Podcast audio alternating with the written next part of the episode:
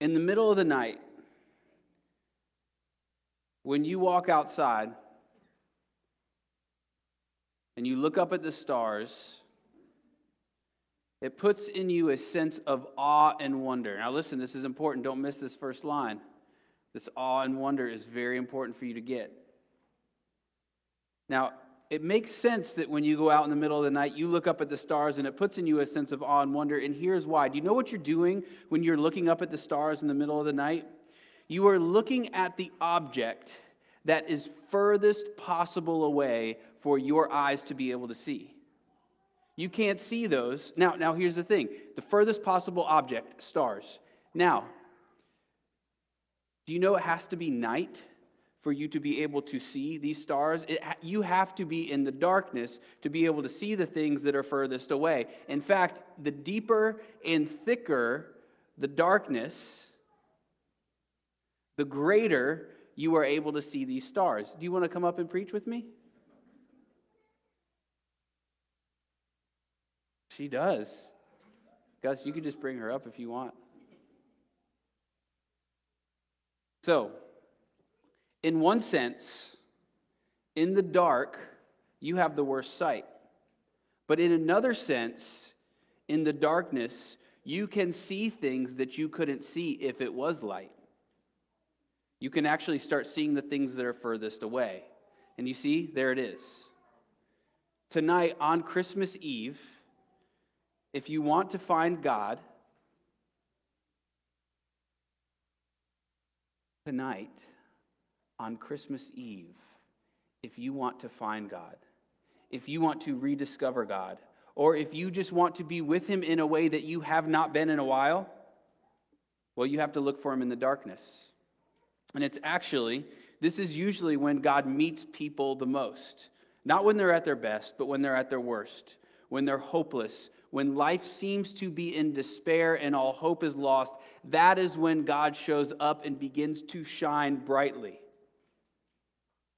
And it's here that the wise men today, because they are in the night and in the darkness, find themselves at the very house of God. So let me read to you Matthew 2, verses 1 through 12.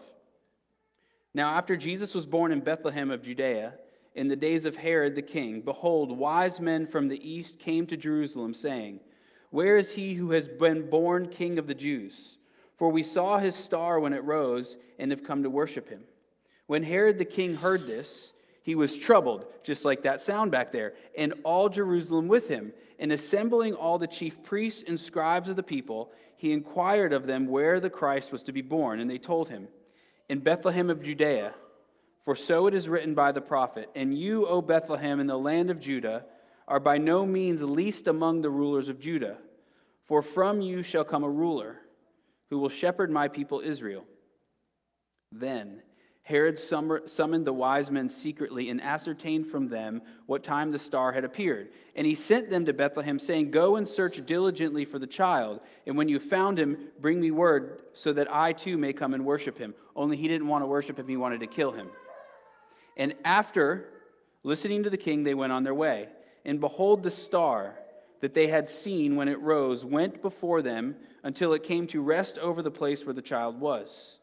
When they saw the star, they rejoiced exceedingly with great joy. And going into the house, they saw the child with Mary, his mother, and they fell down and worshiped him. Then, opening their treasures, they offered him gifts gold, frankincense, and myrrh. And being warned in a dream not to return to Herod, they departed to their own country by another way. Now, these wise men find themselves in the very house of God. But how did they get there? How did they start following this star? What led them to follow this star? Well, it's a beautiful story. Over 600 years ago, from where this star, story is being told, 600 years ago, these men who are called wise men, but are also called magi, and that's their right title, they had a messenger come. A messenger unlike any other they had experienced any other that they had seen, telling them things that they had never heard of before. See, these guys were not kings like you see on Christmas cards, but they were Persian priests. And these magi, these Persian priests, had a very important job, and their job was to find and appoint whoever was to be the king of Persia. And they had an incredibly important job. And not only that, they would train the king in the way of the magi. And so these were magicians, but not magicians the way we think of.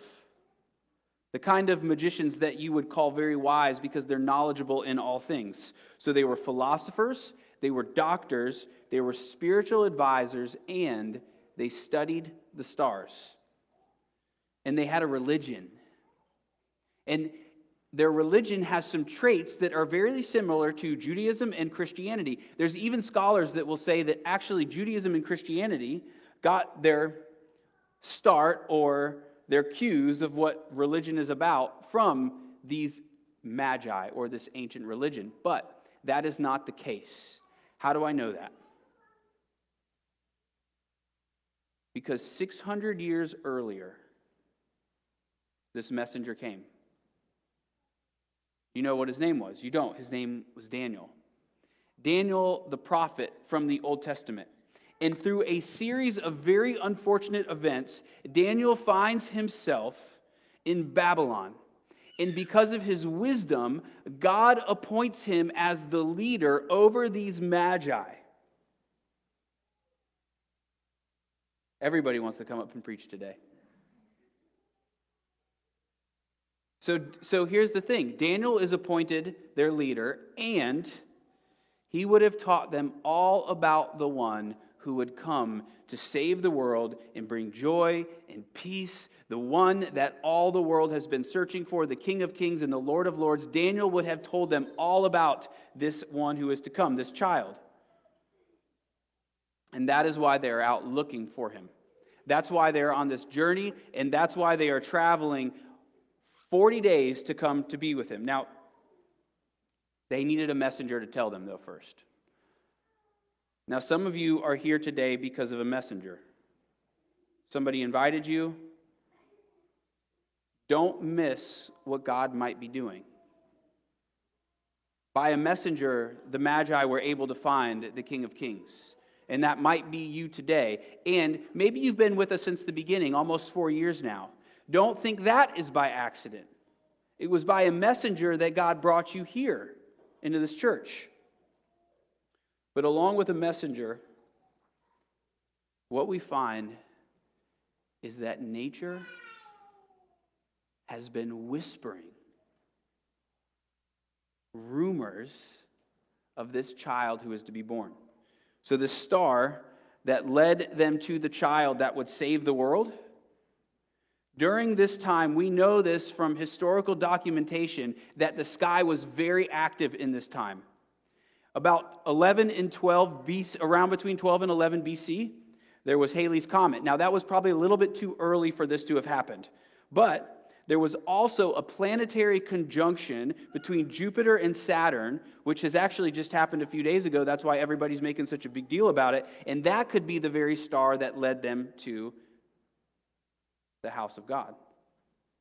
There was also Chinese astronomers noted that around this time, there was a supernova, which is basically an explosion of a star, and it, it shined brightly in the sky and it lasted for seven days. So that could have been what was going on. But either way, here is the point God has been whispering through nature of this child to be born. We see this in a seed. A seed drops to the ground, it's buried, and it dies in the earth. Yet, then it comes alive. It bursts forth. Life bursts forth up out of the ground and rises into this tree. Water, just like the child is to come. Now, water comes down from the heavens, waters the earth, and all that is dead under the earth rises and comes alive. The hints are everywhere, you just have to look for it. And that is what God does, by the way. He comes and he meets you where you are. To those who studied the stars, he revealed himself through the stars. To those who were fishermen, he revealed himself through fish. And so, how's he revealing himself to you?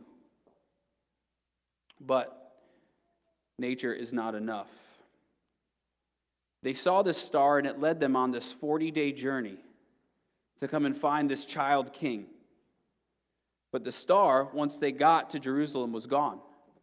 And so what did they do? Well, they marched right up into the throne room of the king of the Jews, Herod, who was appointed by the Romans. In other words, he was a false king, a fake king. And they marched right up into his throne room, and these magi said, Where is the real king?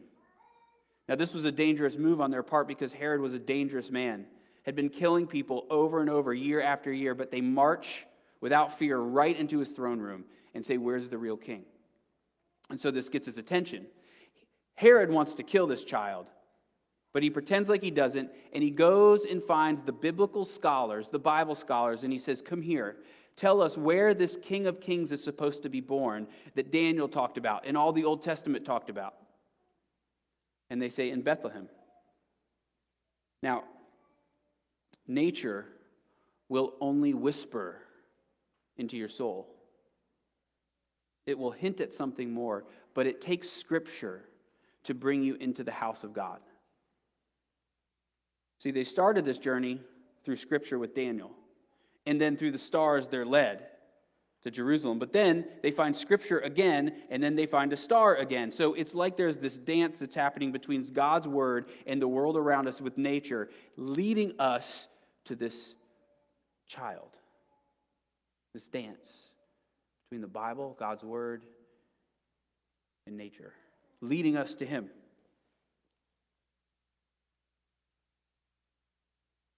But there's something that's needed more if you want to meet with God the darkness. And it's just the way that it is, it's the way that we are. For whatever reason, when we are at our worst, when we are in the darkness, when we are at despair, that is when we are most searching for our God. That's where we see our need for Him. So, life is hard, and the Bible is very clear about that. This world is not your home.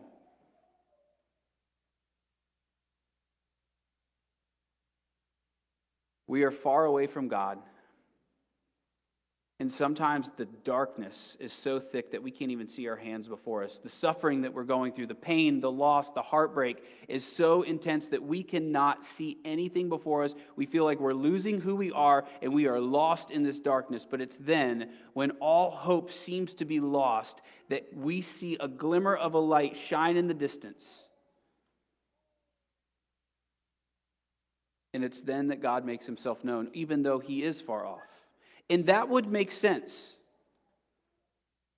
Love is most seen around hate, hope is most seen in the midst of despair, and faith is best seen in the midst of doubt, and light is best seen in the darkness. There's something about struggle that makes us long for God. There's something about the darkness that allows us to see a light that is far off. And God is just like the stars in a way. He's far off. But his light shines, and he sends forth his Son into the world to come and be with us, the light of the world. And so he's come. Jesus is the star of heaven who has ripped open the heavens to come down and be with us, and then enter into the darkness with us to pull us up out of it. Even going into the dark reaches of death on the cross in order to pull us up out of it. He turns darkness inside out.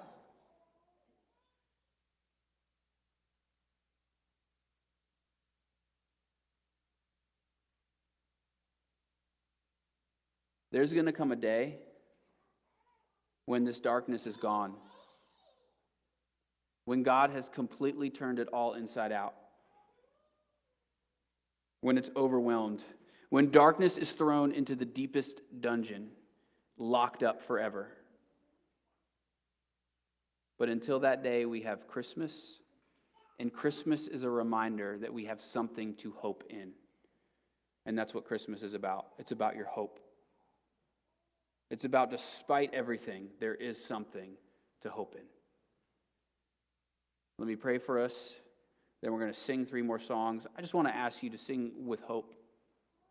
Like to sing maybe a little bit louder than you normally would, to let hope stir up in you. All right? All right, let's stand up and I'm going to pray. Father, we thank you for the truth that you have entered into the darkness to save us from it, that you have turned darkness inside out, that you have ripped a hole in the heavens and come for us, and that you have thrown darkness into the pit, never to be seen again. Until that day happens, help us to hope. God, we need that hope, and we need you. In Jesus' name we pray, amen.